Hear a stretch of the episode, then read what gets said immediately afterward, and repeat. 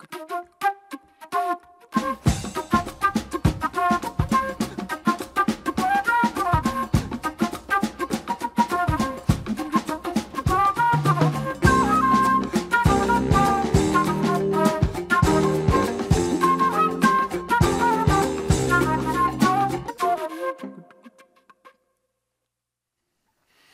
So, as you can see, we're kicking off a summer series this morning. We're going to look at the one another's in the New Testament. If you don't know, there uh, is about a hundred occurrences of the pronoun one another in the New Testament. Now, rest easy, we're not taking a hundred weeks. Uh, but there are certain ones that are repeated, and so this whole summer long, we're going to be unpacking the New Testament on what it says about the one another's.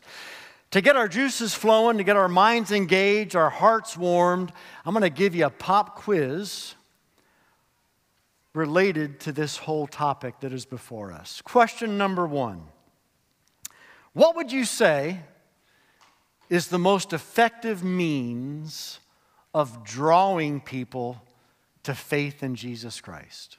Question number one. Question number two what would you say people outside of the church are most looking for in us as they watch us? Question number three What would you say is the greatest hindrance to the kingdom of God coming on earth as it is in heaven? Question number four what would you say is the clearest litmus test as to whether or not somebody is a true follower of Jesus Christ? In other words, what would you say is the distinguishing mark or characteristic of a Christ follower? Number five, what does the New Testament reveal as the most powerful? Reflection of the risen Christ to the watching world. Grading this test is really simple. There's only one answer to all five questions. And the answer has to do with whether or not we love one another. Loving one another is the distinguishing characteristic, according to John 13 and Jesus Christ, of what it means to be a Christian.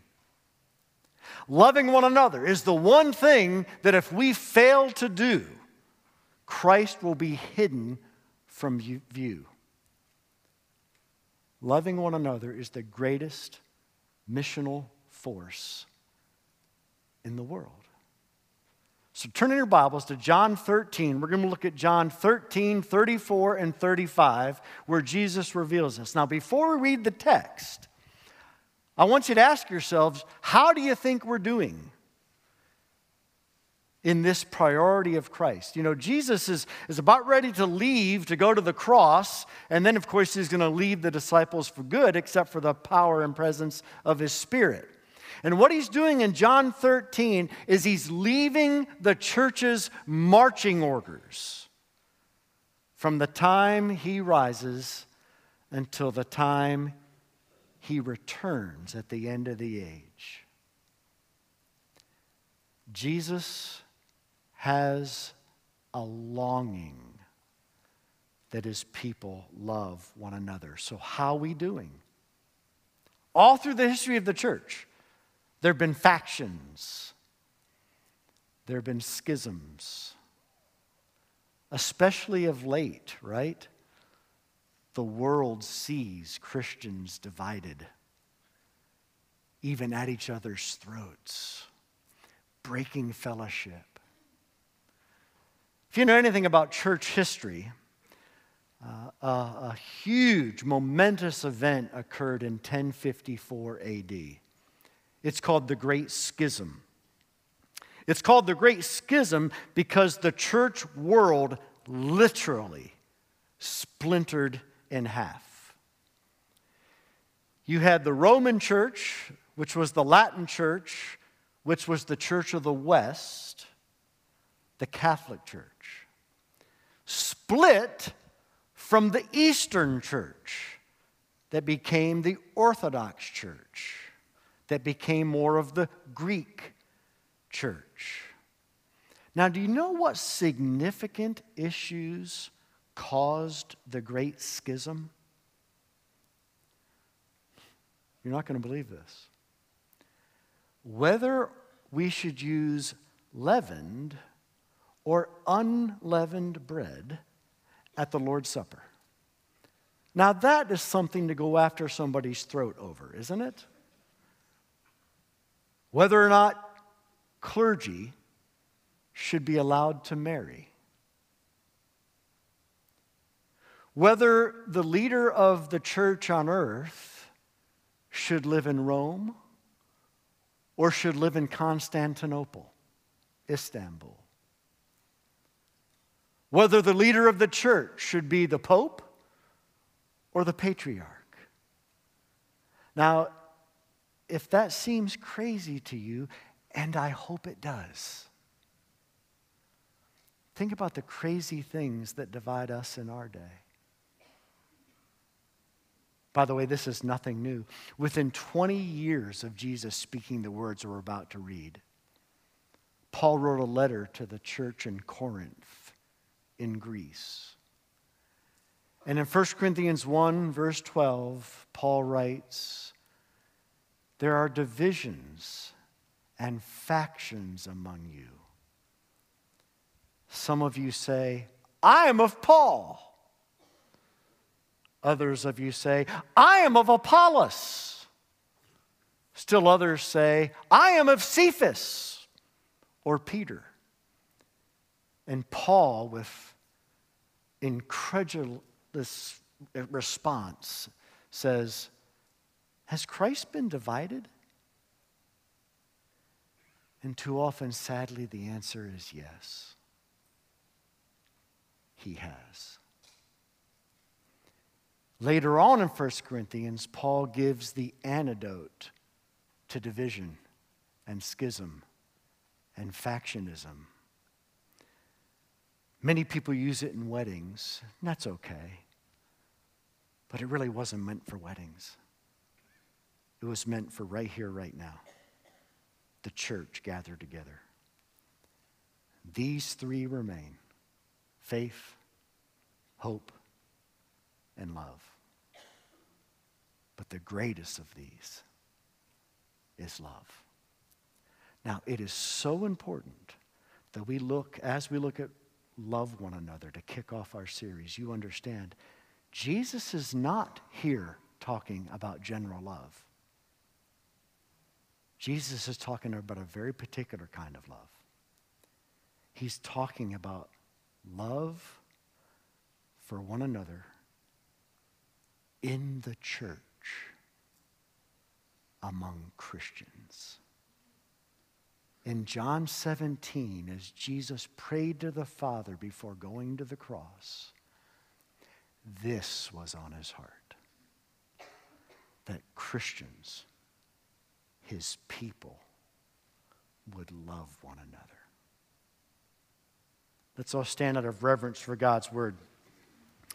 Follow along with me as I read just two verses John 13, 34 and 35. This is God's word.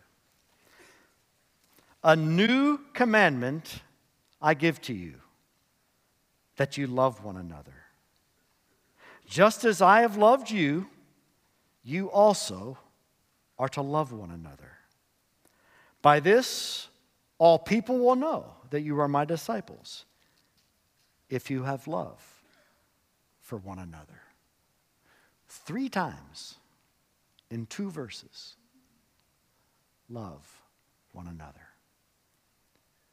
This is God's inspired, infallible, inerrant, and authoritative word.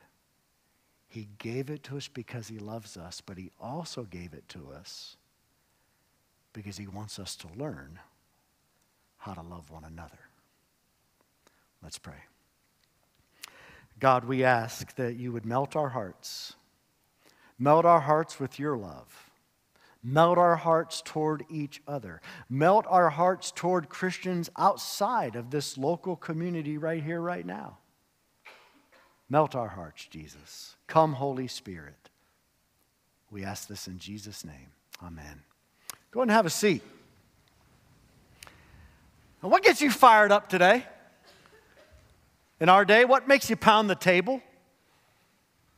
What, what gets the blood flowing? What gets the veins getting ready to pop? No matter what issue you may think about today that is on the hot burner, it's nothing compared to this commandment. Jesus is as serious about the commandment to love one another as he is about any commandment there is. Does it have that place in your life? I know it doesn't always in mine.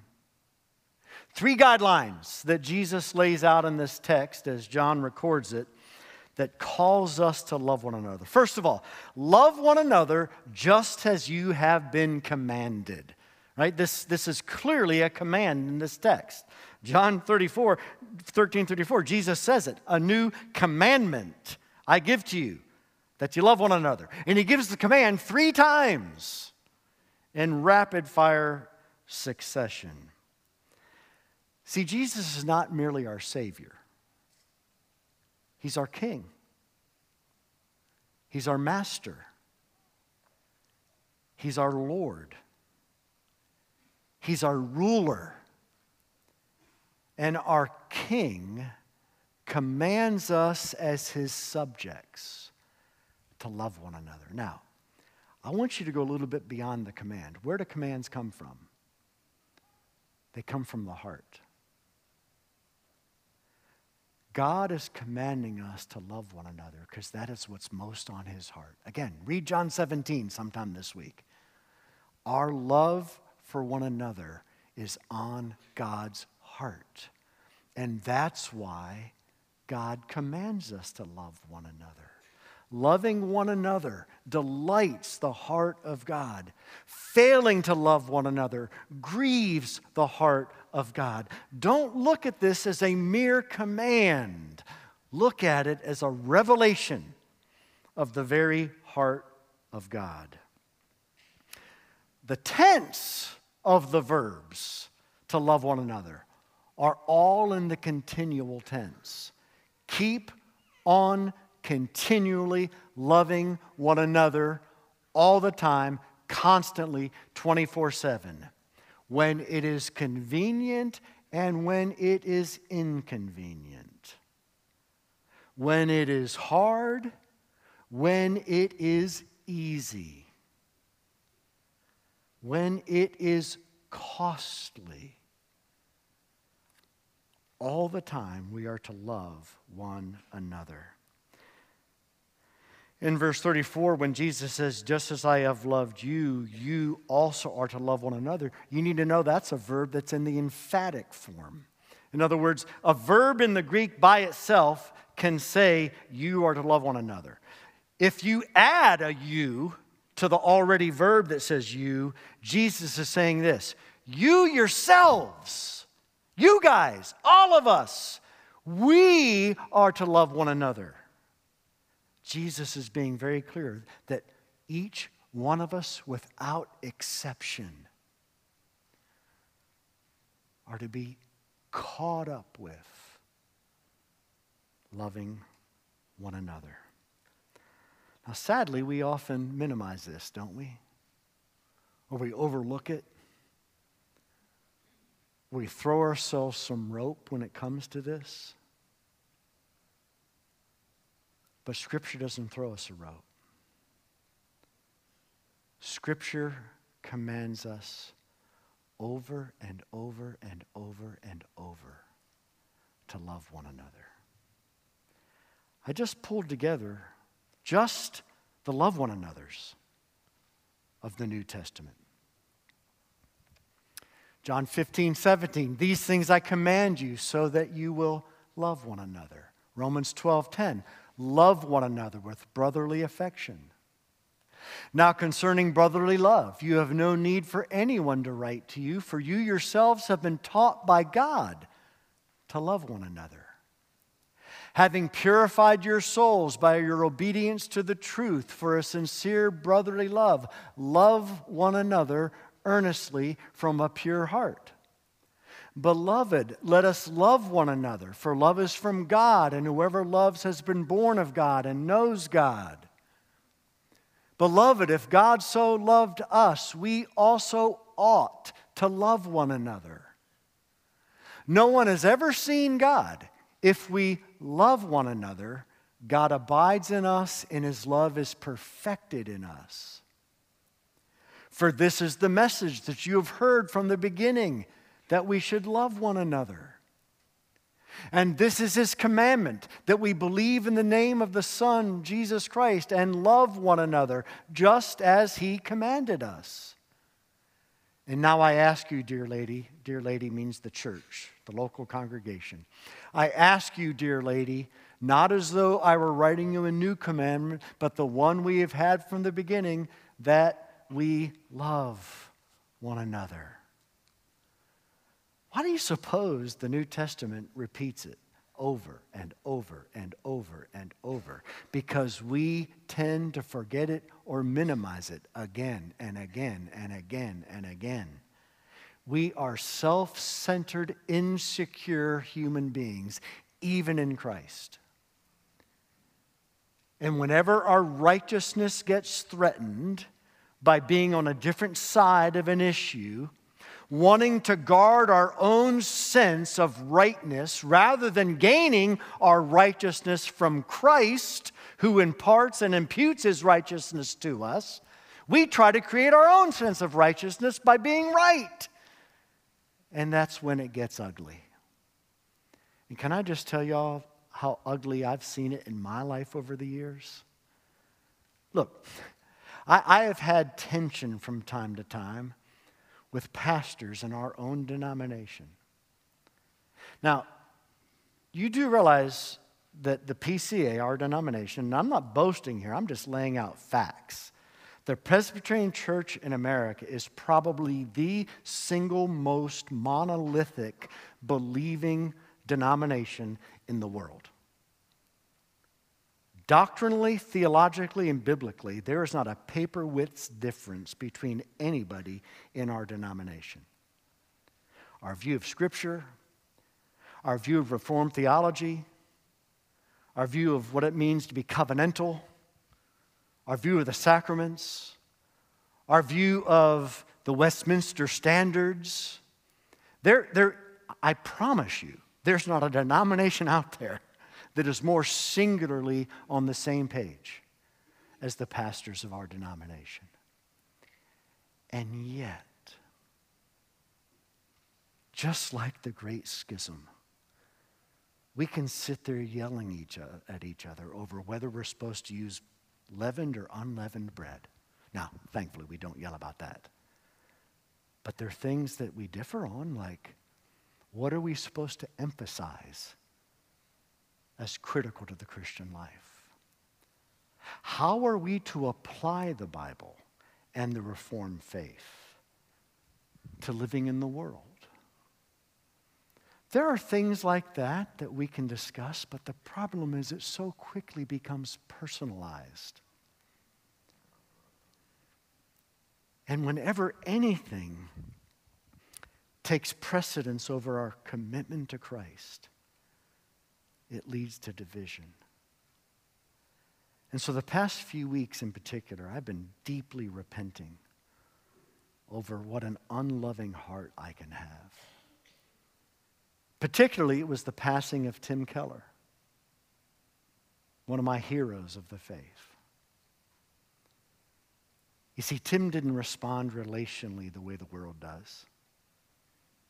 Tim didn't respond relationally the way the church often does getting our cues from talking heads on the television or from blowhard politicians or from the attitudes on social media. No. Tim Keller got his cues relationally from Jesus and the command to love one another. And no matter how Tim Keller, and by the way, probably the most influential Christian of the past 100 years. And no, I'm not forgetting Billy Graham. Probably the most influential Christian of the last 100 years in the world, not just America. But when people attacked Tim, he always responded in grace. When he did have debates with others, he was always kind. And he never wanted to break fellowship. And since his passing, I realize more than ever just how unlike Jesus I am. How about you? Where do you need to repent when it comes to failing to love one another? When it comes to minimizing the command of Jesus that Christians love one another. By the way, a rigorous application of the will to try harder is not going to cut it. It has to begin with acknowledging your failure. God opposes the proud, He gives grace to the humble. It has to begin with acknowledging how unloving we are, present tense, and repenting and crying out in need and saying, Oh, Jesus, unless you change me, I just will not follow your command. And then stepping on a new hope in the gospel. Love one another. It's the heart of God, folks. It is the heart of God. It is the way God will use as a magnet to draw the lost to Christ. Do you believe that? Do you believe the most untapped power for evangelism and missions in the world is the world seeing Christians loving one another? Jesus clearly says it is. By this, all people will know you're my disciples if you have love one for the other. Secondly, don't just love as we've been commanded, but love one another just as you've been loved. Verse 34 just as I have loved you, or exactly as I have loved you, you also, you yourselves, every one of you without exception, you yourselves are to love one another just as you've been loved. Let me ask you, how you been loved? By Jesus. Undeservedly, unconditionally, sacrificially, at great cost. And God loves you for your very, very best and your highest good. That is the just as. Love one another just as, exactly like you are loved. Think about your lives. Think about just the garbage in them. Think about the failures we experience on a regular basis. Think about how wrong you've been on various issues. Think about the sin patterns in your lives. That habitual sin that no matter how hard you try, you just don't seem to get over. Do you realize that Jesus loves you just the same, right as you are, right where you are. And guess what? If you get better, He's not going to love you more than He already does. You see, we don't wait for people to get better to love them, even if we think we are right. Remember You are never in more danger of being most wrong than when you are most right. You are in never in more danger of being unloving than precisely when you are most right. The whole context of John 13, I've waited to bring up until now, is foot washing. It's an ancient tradition. People had open toed shoes, sandals. The streets were filthy with all kinds of garbage and other things that we need not talk about. And it was the role of the, the lowest level of servant to wash the feet of people as they came in. Jesus in John 13, 1, knowing he was going to the Father, wrapped a towel around himself and took a basin of water and he washed all the disciples' feet. And then he said, I've given you an example that as I have done to you, you're to do to one another. Love one another. That's where this comes from. Love one another. It follows the foot washing. But Jesus goes on to explain that the foot washing is not merely physical, though we are, in fact, to engage in that kind of servanthood to love each other well. Jesus is saying this foot washing is symbolic that I'm going to cleanse your whole body. I'm going to cleanse your soul. I'm going to cleanse you from sin at my own cost. I'm going to absorb all the wrong against the Father that you've committed. You ever wonder why it says a new commandment? The command to love one another is not new. It's all throughout the Old Testament. So, why is it new? because now we have the full expression of the standard. So we can always talk ourselves into thinking we've loved each other. Jesus says, okay, let me give you a new commandment. Look at the crucifixion, the way I've loved you, and now love one another. What's interesting is there's two Greek words for new. One is, is the word neos. It's where we get the English word neo, like neo fundamentalist, neo conservative, neoliberal, neo, sadly, Nazi. It doesn't mean brand, it, I mean, it means brand new.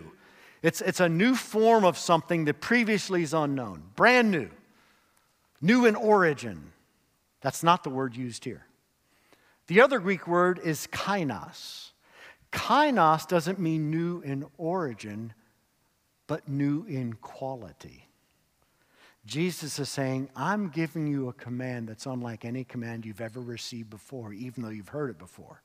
Because I'm calling you to love one another with keeping in mind the standard of me dying for you. This is a whole new commandment as far as quality. It is so much better than anything you've heard before. Not only that, it's new because it comes out of the new covenant, which means that we have the Holy Spirit in a way the Old Testament church did not. We have a new capacity, a new power source to fulfill the commandment to love one another. So Jesus saying a new commandment, a new quality of command I'm giving you, a new quality because you have a new picture, a new quality because you have a new power. Love one another. 1 John 3:16. This is how we know what love is, what it looks like. How? Christ laid down his life for us, and we ought to lay down our lives for our brothers and sisters. Love as you have been loved. Steve Brown is another pastor that I became very fond of, especially uh, when I was in seminary um, and studying for the ministry. Steve Brown is an incredible communicator of grace. And he told the story once of Jimmy Durante. Remember Jimmy Durante? Sort of comedian, big nose, sings a little bit, rasp, uh, raspy voice. And Jimmy Durante, as Steve Brown tells it, stood up one day and uh, talked about a guy he didn't like. And he said, I couldn't warm up to that guy if we were cremated together. Steve Brown went on to say, That may be true, but if you were crucified together, you might have a shot at it.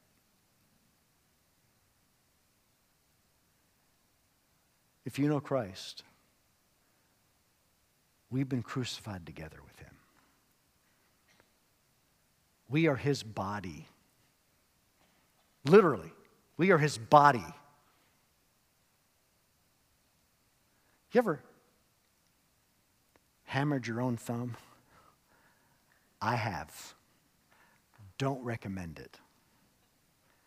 When we fail to love one another as we've been loved, you're not only hammering your own thumb, you're not only hammering the thumb of the person you're failing to love, you're hammering the very thumb of Christ Himself. When we fail to love one another, we are kicking Jesus in the shin with spikes. See, this is Jesus' deepest longing that we love one another.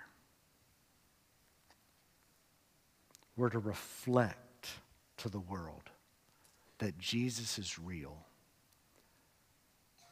by our love for one another.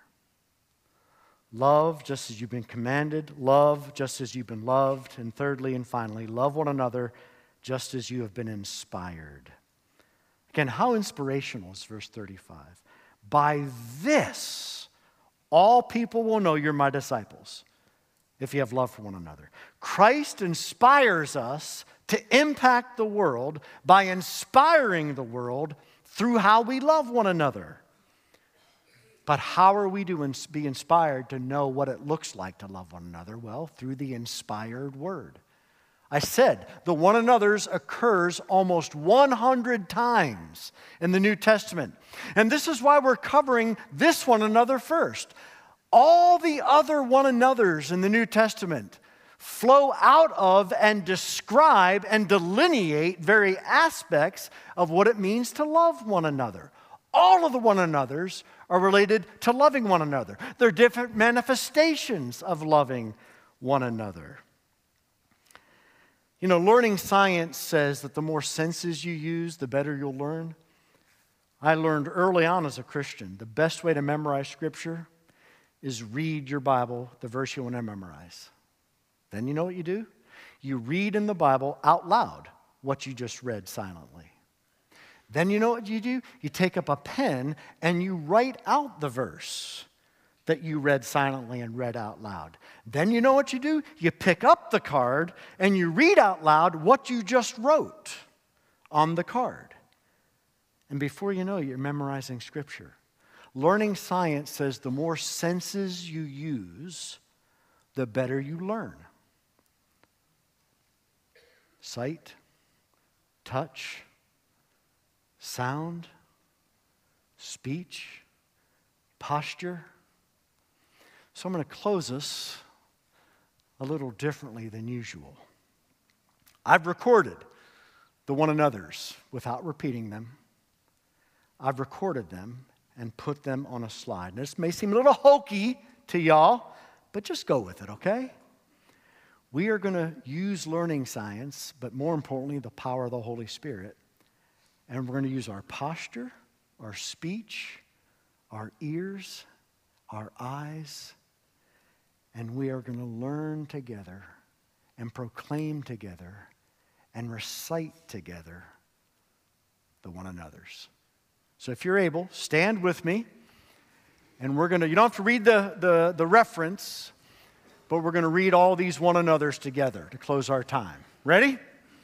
Be devoted to one another honor one another, live in harmony with one another, build up one another, be like minded towards one another, accept one another, admonish one another, greet one another, care for one another, serve one another, forgive one another, be patient with one another be kind and compassionate to one another.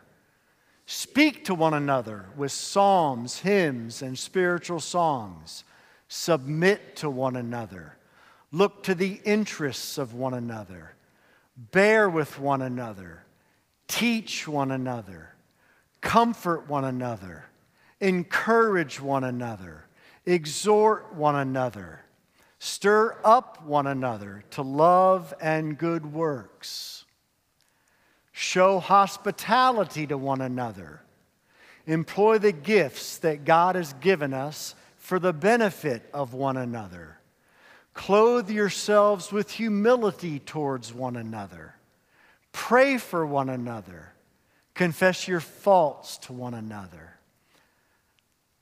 Now, I want you to take a second. How do you need to repent?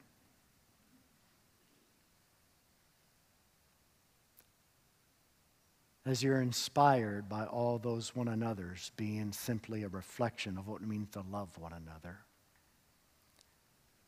Where are you failing?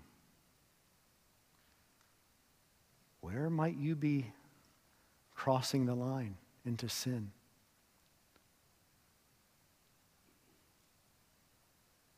Go ahead and take a seat. You see, this is, this is where we realize we need the gospel, right? Don't commit adultery. I mean, some people fare there too, and there's forgiveness. But most of us don't commit murder. Yeah, some. There's forgiveness. Most of us hmm. love one another. Okay. Not one of us is not guilty of that. Not one. You all may recall Life magazine. It was photojournalism. It's a magazine carried on for almost 100 years, and it used pictures with very little text. But it was a powerful magazine. I remember reading through it when I was younger. You'll still find it on grocery store shelves on a special edition basis. In the late 1960s, there was a picture story in one of the Life magazine issues. It's a picture story with four frames. In the first frame, there was a country house. Sun was going down. And you could see the front door opening. Little boy on his way down the steps heading out to wheat fields surrounding his home. Second frame, it's almost nightfall. You see scores of people frantically running here and there looking for the child as it gets dark. Third frame, you find all the people standing together as one person holding hands to systematically walk through the field looking for the child. Fourth frame a grieving father carrying the limp body of his dead son. And underneath the fourth frame are the only words in the entire picture story if only we'd had joined hands sooner. If only. The impact of the church of Jesus Christ. Jesus says is related to whether or not the church loves one another. Elders, love one another. Deacons, love one another. Women shepherds, love one another. Under shepherds, love one another. Staff, love one another. Congregation, Love one another. May we all be inspired through this series of what it means to love one another and see the world go jaw dropping, running to the church because they see Jesus. Let's pray. God, we thank you uh, for your word. And God, I'm stunned by how huge this one another is in Scripture. And how really all of one, one another's point to this one. And God, I'm also stunned at the power of loving one another. And so, Lord, this morning, if there's anybody here that doesn't know Jesus, I, I pray, we pray together that, that just by hearing about what it might look like for Christians love one another, they'd be drawn to Christ. And today would be the day of their salvation. Father, for the rest of us, please soften us. Please lead us to repentance. Please enable us not to get our cues from our culture on how to treat each other. God, lead us to repentance. Help us to understand how much we're loved, even in our failure. And help us to love as we've been loved. In Jesus' name, amen. Let's all stand and hear the benediction. The promise that God's love and grace is upon us in Christ so that we can leave this place loving one another. And now may the grace of our Lord Jesus Christ and the love of God, our Abba Father, and the fellowship and transforming power of the Holy Spirit be with you now and always. Amen. Amen.